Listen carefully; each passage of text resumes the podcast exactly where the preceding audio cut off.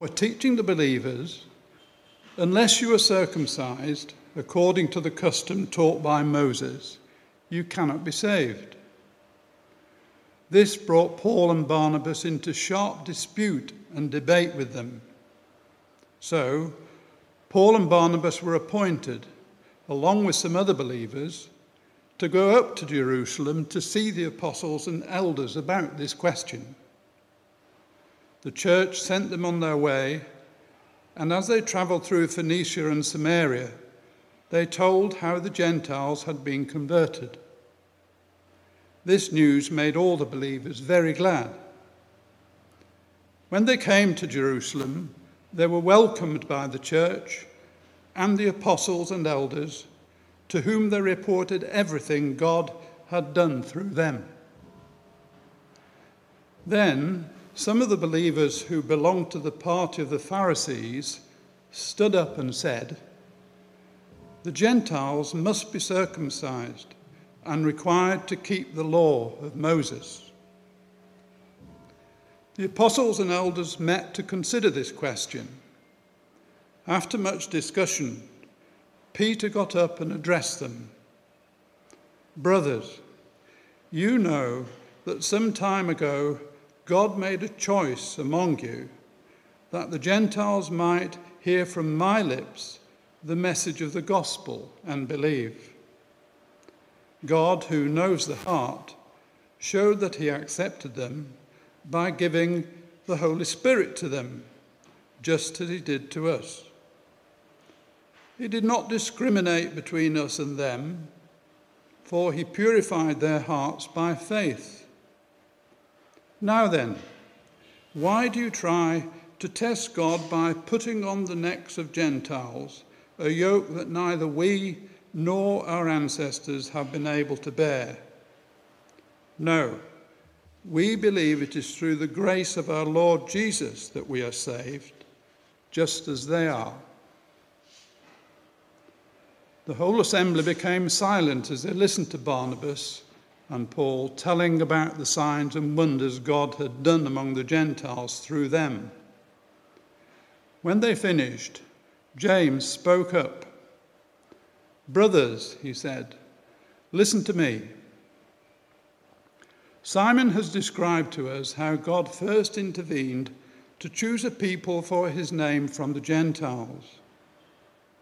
The words of the prophets are in agreement with this, as it is written, 'After this I will return and rebuild David's fallen tent. Its ruins I will rebuild, and I will restore it, that the rest of mankind may seek the Lord, even all the Gentiles who bear my name, says the Lord, who does these things, things known from long ago.' It is my judgment, therefore, that we should not make it difficult for the Gentiles who are turning to God. Instead, we should write to them, telling them to abstain from food polluted by idols, from sexual immorality, from the meat of strangled animals, and from blood. For the law of Moses has been preached in every city from the earliest times and is read in the synagogues on every Sabbath." Then the apostles and elders, with the whole church, decided to choose some of their own men and send them to Antioch with Paul and Barnabas. They chose Judas, called Barabbas, and Silas, men who were leaders among the believers. And with them, they sent the following letter. "The apostles and elders, your brothers, to the Gentile believers in Antioch, Syria, and Cilicia, greetings.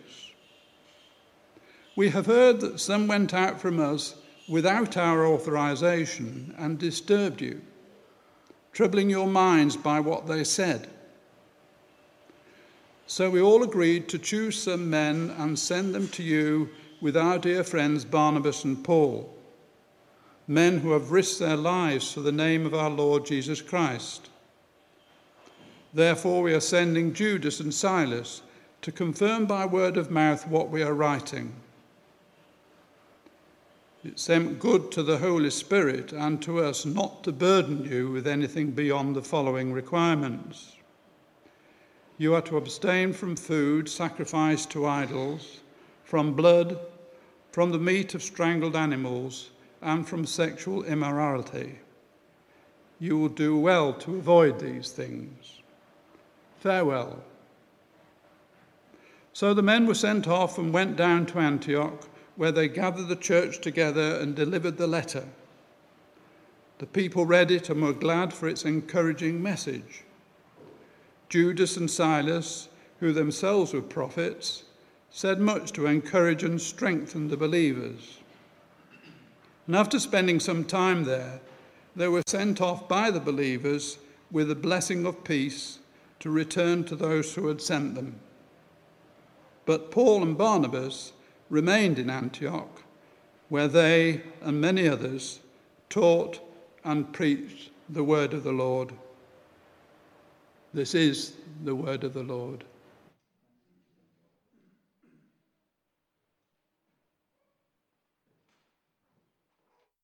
Well, thank you very much, Brian, and a very warm welcome to you this morning, perhaps a little bit too warm a welcome for some of us here today.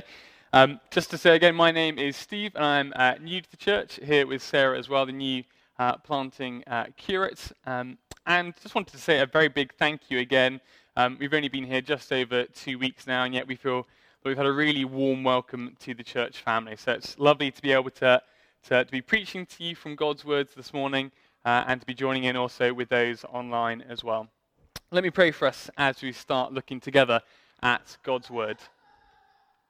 Father God, we thank you that we can be here together in person. We don't want to take that for granted. And we thank you that we can be looking at your Word together. We don't want to take that for granted either. So help us now to listen and to engage with what you have to say to us. And may we leave this building, leave our screens, knowing you more and loving you more and wanting to serve you better. We ask this in Jesus' name and for your glory. Amen. Amen. Well, let me start by asking, what are you passionate about? What are you passionate about? What are you so passionate about that uh, for you, that thing cannot be tampered with, cannot be changed or altered? It has to be just so.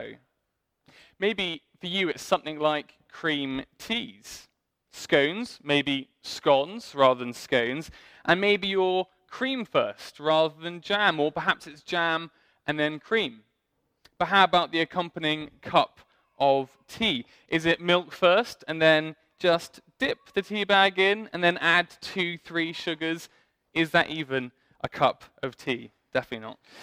Well, maybe you're less fussed by cream teas and more passionate about Leicester City Football Club.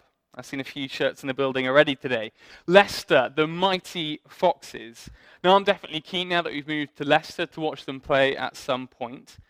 But if the Leicester City uh, F C board were to sell all the players, sack Brendan Rodgers, change the kit to red, move the King Power Stadium to Nottingham, yes, Nottingham, and change the club's name to Nottingham Forest B Team, well, would it still be the Foxes? Would they, would you still be supporting Leicester City Football Club? Well, have those things stripped away the very essence of what it is to be a Foxes fan? Well, how about when it comes to the gospel? Are we passionate about that? Are we convinced that if changes are made, things added or taken away, that it is no longer the gospel? That's the question that faced the early church here in Acts fifteen, the passage that Brian just read out for us. Now, to remind you where we are this morning in Acts, or if you're not a, a regular here and you're coming in mid-series uh, at Saint Luke's, well, last week we saw the Apostle Paul and Barnabas on tour with the gospel. They'd been sent out from the church in Antioch on this missionary journey. And whilst on the road, they hit up six different cities, and on the road with the gospel, and they meet resistance and persecution. But we also saw that time and time again, there were those who heard the message and believed. And notably, it wasn't just those amongst the Jewish people who responded to the gospel. No. We're told that there were Gentiles too, non-Jewish people, those who had been outsiders now being brought in. When Paul and Barnabas arrived back in Antioch, their sending church, well, they gave a report. And in chapter fourteen, verse twenty-seven, this is what it says. On arriving there, they gathered the church together and reported all that God had done through them and how he had opened a door of faith to the Gentiles. So the context to our passage today is all about this door of faith being opened to the Gentiles. The gospel of Jesus is for anyone, anywhere. And it's with that context in mind that what follows in chapter fifteen in our passage this morning is all the more shocking. We're still in Antioch and the church there, and we can picture, can't we, Paul and Barnabas enthusi- enthusiastically sharing all that God is doing amongst the Gentiles. But then in comes this group who have arrived from Jerusalem, and they come to the believers in Antioch with a message. Verse one, if you're following along, unless you are circumcised according to the custom taught by Moses, you cannot be saved. And we can imagine these celebrations of the believers in Antioch being cut short, the balloon bursting. All those Gentile believers, well, unless they follow the law, they cannot be saved. It's a really serious thing, a really serious statement to make, isn't it? And Paul and Barnabas are having none of it, none of it. We're told that they have a sharp dispute with them over this issue. They're not willing to back down. In fact, so serious is it that Paul and Barnabas are appointed by the church in Antioch to go to Jerusalem to discuss with the apostles there what they should do about this issue. So as Paul and Barnabas are in, uh, as they arrive in Jerusalem, a church council is convened. And what's on the agenda? Well, as we've already seen, it's the very nature of the gospel itself.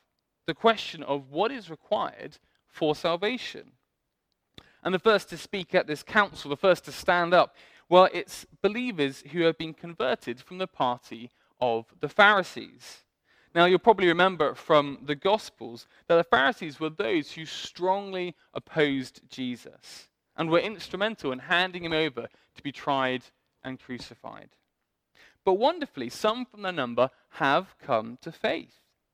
However, we still see that their thinking is shaped by the law rather than grace. The Pharisees would have had deep apprehensions about the inclusion among God's people of Gentiles, viewing them as unclean and needing to be ceremonially cleansed and circumcised to truly belong. For them, there still needed to be obedience to what Moses commanded back in the Old Testament for people to be truly saved, to truly belong. And so we see them speaking up at this council and saying in verse five, the Gentiles must be circumcised and required to keep the law of Moses. But what does this really mean? And how does it impact our understanding of the gospel today? Well, it might help to uh, visualize it as a bit of an equation. As I said, we've only moved in two weeks ago, but we've just about managed to unpack most of our boxes now. But the good thing about that is we do have some spare cardboard, which is good for illustrations.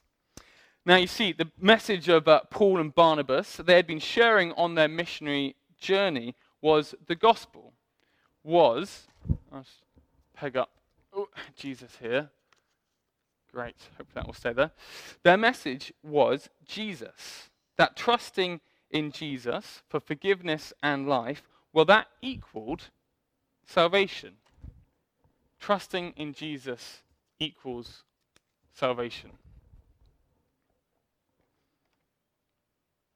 But then along come this other group, and their message is the gospel plus. You see, they change the equation, and now it's Jesus plus the works of the law. It's Jesus plus the works of the law that equal salvation.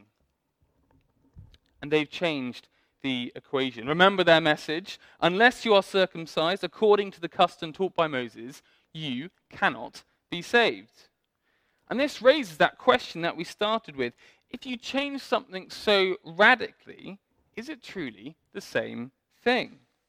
We thought about it with cream, cream teas and the foxes, but what about with the gospel? Because here, this group are changing the equation. They are altering the very nature of the gospel. But before we point the finger and judge them too quickly, we need to recognize that we too can so easily slip into doing the exact same thing. We can affirm the message of the gospel, we can agree the good news of Jesus, but we too can change the equation.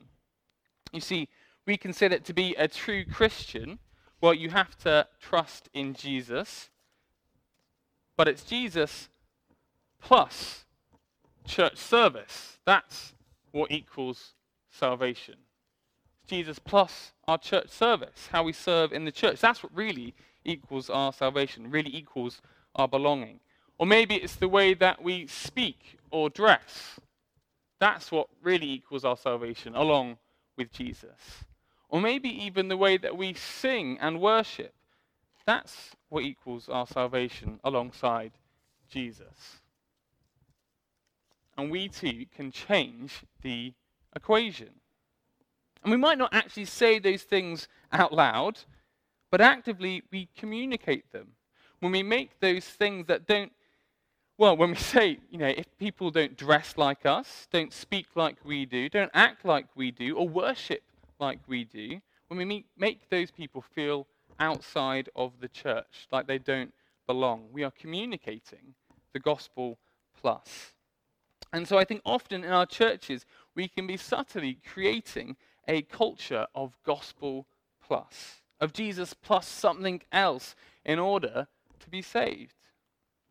Well, how do we respond to this in our churches? When we see this in our churches, when we see this in ourselves? Well, let's turn back to our passage to see how the apostles responded to this issue. Well, in response, we then see Peter, disciple of Jesus, the rock upon which Jesus would build his church, standing and refuting, rejecting this gospel tampering. And as Peter addresses the council, we can identify three key truths that we all need to take to heart. And I've got them here.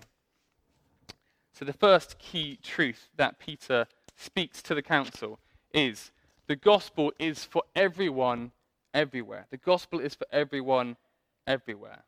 Firstly, Peter recalls his own experience of mission amongst the Gentiles.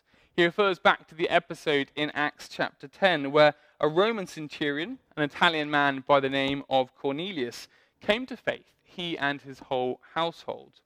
And Peter reminds the council of that event because of what took place there. That when these Gentiles trusted and believed in the name of Jesus, well, they received the Holy Spirit. God came and dwelt with them, just as he had done at Pentecost with the Jewish believers. Peter says in verse eight, God showed that he accepted them, the Gentiles, by giving the Holy Spirit to them, just as he did to us, the Jewish believers. And the truth that Peter learned from that experience, that he now seeks to relay to the council, is that the gospel is for everyone everywhere. In verse nine, he states that God did not discriminate between us and them, between Jew and Gentile. And it's because the gospel is for everyone everywhere that we need to ensure that we do not exclude people from it by communicating that it is for some people in some places, based on those things that we might add as requirements for salvation, for belonging. There is no social, ethnic, economic discrimination or divide when it comes to the good news about Jesus. The gospel is for everyone, everywhere. But then the second thing that we see in Peter's message to the council is this. The gospel is about heart transformation. The gospel is about heart transformation. And we see this in verse eight and nine. Peter makes this really clear in his message. In verse eight, he says, God knows the heart. And then again in verse nine, it's the God of the gospel who purified their hearts by faith. God is concerned with the heart. But the group behind the gospel plus salvation, well, they are pushing for external cleansing. But Peter makes clear that God has been and always will be about the cleansing of the heart. Perhaps Peter was recalling the words of Jesus when, back in Matthew fifteen, Jesus had said that what flows from the heart, that is what reveals a person's true character. Jesus taught to his disciples the necessity of a new heart, a clean heart. And again, this is something that we cannot do by ourselves. It cannot be done by our works, our efforts. We cannot by what we say or sing or or do in our service, but we cannot earn that new heart. Only the blood of Christ can wash us clean, can atone for sin, can provide us with that new heart. And this leads to Peter's third and final point, that because the gospel is for everyone everywhere, and because the uh, gospel focuses on heart transformation and not external legalism, we are not to add barriers to the gospel. We are not to add barriers to the gospel. Rather, we are to proclaim grace alone. Don't add barriers to the gospel. Proclaim grace alone. And here, Peter raises the question to this council and to those who had lived by this gospel mentality, saying in verse ten, why do you try to test God by putting on the necks of the Gentiles a yoke that neither we nor our ancestors have been able to bear?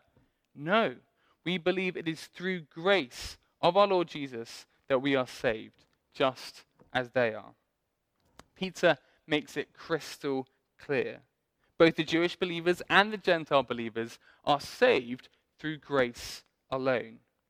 Grace, God's undeserved gift to us. The means by which we can call God Father.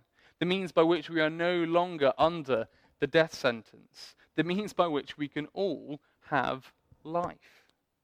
That is grace, and that is found in Jesus alone.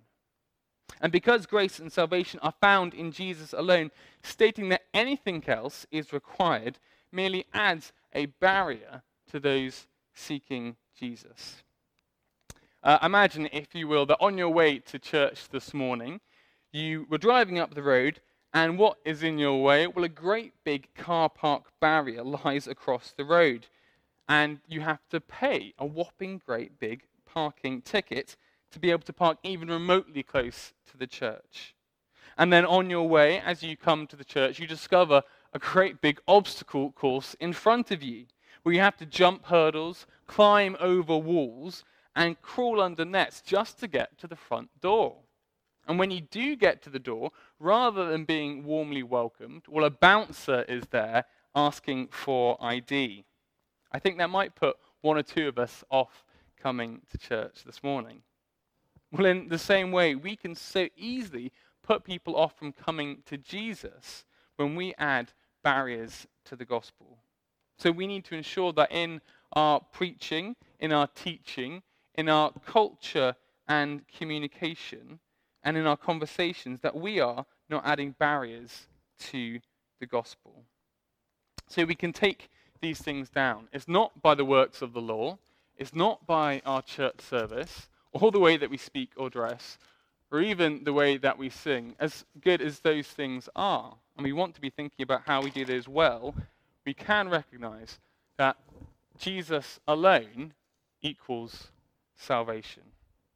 Jesus alone equals salvation. That we are saved by grace alone and not by anything we can do or say. In the book uh, Gentle and Lonely by a guy called Dane Ortland, that I think some of you are, are reading in the church at the moment, uh, Dane Ortland says that to help the gospel is to lose the gospel. To help the gospel is to lose the gospel. To try and add anything to earn our acceptance is in fact to lose the good news that we had, the confidence that we had in Jesus' work alone. And he, and he tells a really helpful story to illustrate this to us. Let me just read it out for us now. This is how the story goes. Picture a twelve-year-old boy growing up in a healthy, loving family. As he matures, through no fault of his parents, he finds himself trying to figure out, figure out how to really assure himself of a place in the family. One week he tries to create a new birth certificate for himself. The next week he determines to spend all his extra time scrubbing the kitchen floor. The following week he determines to do all he can to imitate his dad. One day his uh, his parents question his strange behavior. "I'm just doing all I can to secure my place in the family." How would his father respond? "Calm yourself, my dear son. There's nothing you could possibly do to earn your place among us. You are our son. Full stop. You didn't do anything at the start to get into our family, and you can't do anything now to get out of our family. Live your life knowing your sonship is settled and irreversible." Our sonship is settled and irreversible in Christ alone. And from that, we can see that to help the gospel, well, it is to lose the gospel. To try and earn our place in the family of God is to undermine the birthright that is ours in Christ. So those are Peter's three points. That the gospel is for everyone, everywhere. That the gospel is all about heart transformation. And that as a result, we are not to add barriers to the gospel, but rather proclaim grace alone. So that was Peter's message to the council. And as we draw to a close this morning, the rest of this chapter, in chapter fifteen, is given over to the outworking, the practical response to those three key truths.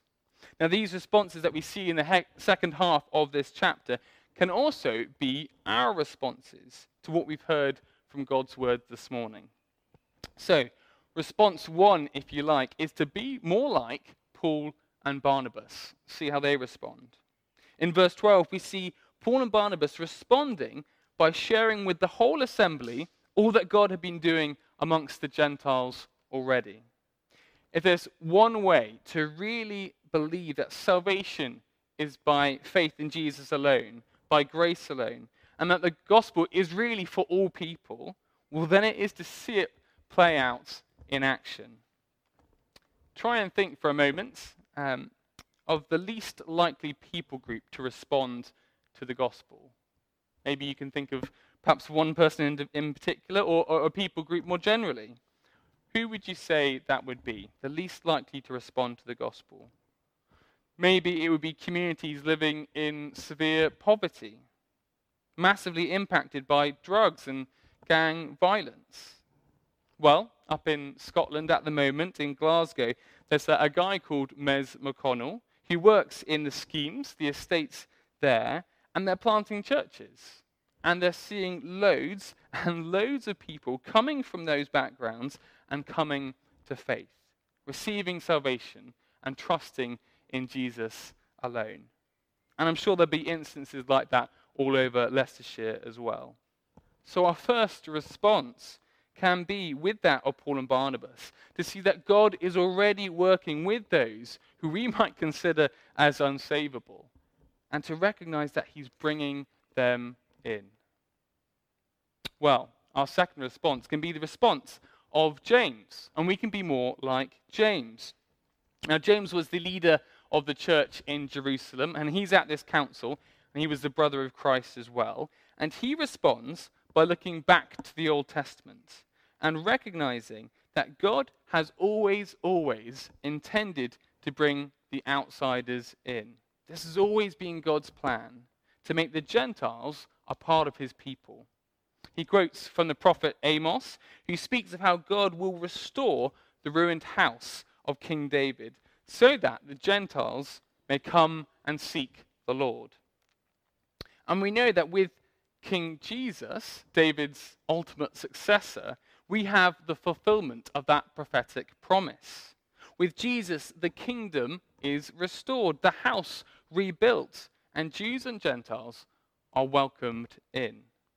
And so recognizing this, well, James calls for the council to write a letter to the church in Antioch, where it all began, uh, and to the Gentile believers across the region. And he concludes, in line with Peter's message in verse nineteen, that we should not make it difficult, he says, for the Gentiles who are turning to God. Rather, he calls them, in this letter, to abstain from four things: from food offered to idols, from sexual immorality, from the meat of strangled animals, and from blood. Now, we might be thinking, that is a weird list. I would be thinking that too. But here, James is listing things that would have caused particular offense to Jewish believers. In fact, those things closely reflect the commands given in Leviticus, which God's people would have had to, uh, would have, had to have followed carefully for generations. And so in giving these instructions, he's in part calling Gentile Christians to be distinct from idol worshippers, to be different from the world around them, to enjoy God's best plan for sex inside of marriage, and to live out their gospel faith. But he is also encouraging them to make it easier for the Jewish Christians who they will be meeting with, so that they may not stumble or fall away.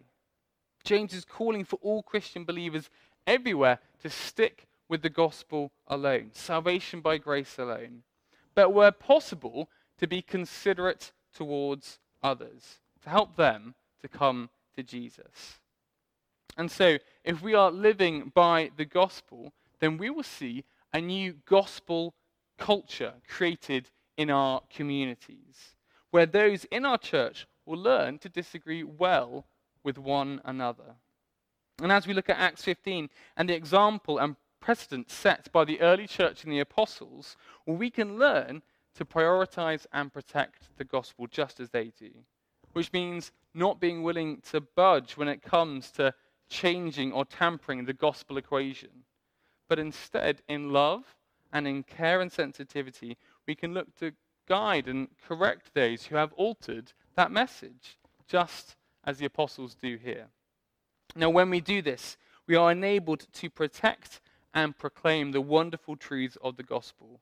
And we can be united around that, around Jesus, and equipped to disagree well when we need to. So, two ways to respond to the true nature of the gospel. Respond like Paul and Barnabas, uh, to, uh, by seeing and recognizing all the ways that God is already bringing outsiders in. And respond like James, who clings to the gospel, who protects and proclaims salvation in Jesus alone, but who also seeks to help his Christian brothers and sisters by being flexible on secondary things and by disagreeing well. So in conclusion then, Jesus alone equals salvation. I hope you'll have that ringing in your ears as you, as you leave this morning. Any other altered gospel, well, it's no gospel at all. Jesus alone equals salvation. Let's cling to that, proclaim that, find joy in that good news. Let's be united together in that good news and not divided by those things that are second to the gospel. Jesus alone equals salvation. Let me pray as we close. Father God, we thank you for Jesus. We thank you that he has saved us, that his life, his work, his death, and his resurrection means that we can be confident that we belong, that we are part of your family, that we are saved. Father, forgive us when we slip into a mindset that says, by what I do, by what I say, I can earn your love. I can earn a better place in the church. Forgive us from that mentality and help us to not add barriers to those who might be exploring uh, the Christian faith. Rather, help us to welcome them, to love them, as we are still united and clinging to the, dru- the true gospel equation. Help us to do this by your Spirit and to be proclaiming grace alone. For your glory, we ask. Amen. Well, thank you very much for listening on this warm uh, Sunday morning. We're going to respond by, uh, by from what we've just heard this morning by singing. Well, the group are going to lead us, and we're going to sing in our hearts. And the chorus of this song says, "To this I hold, my hope is only Jesus." Let's stand and sing in our hearts.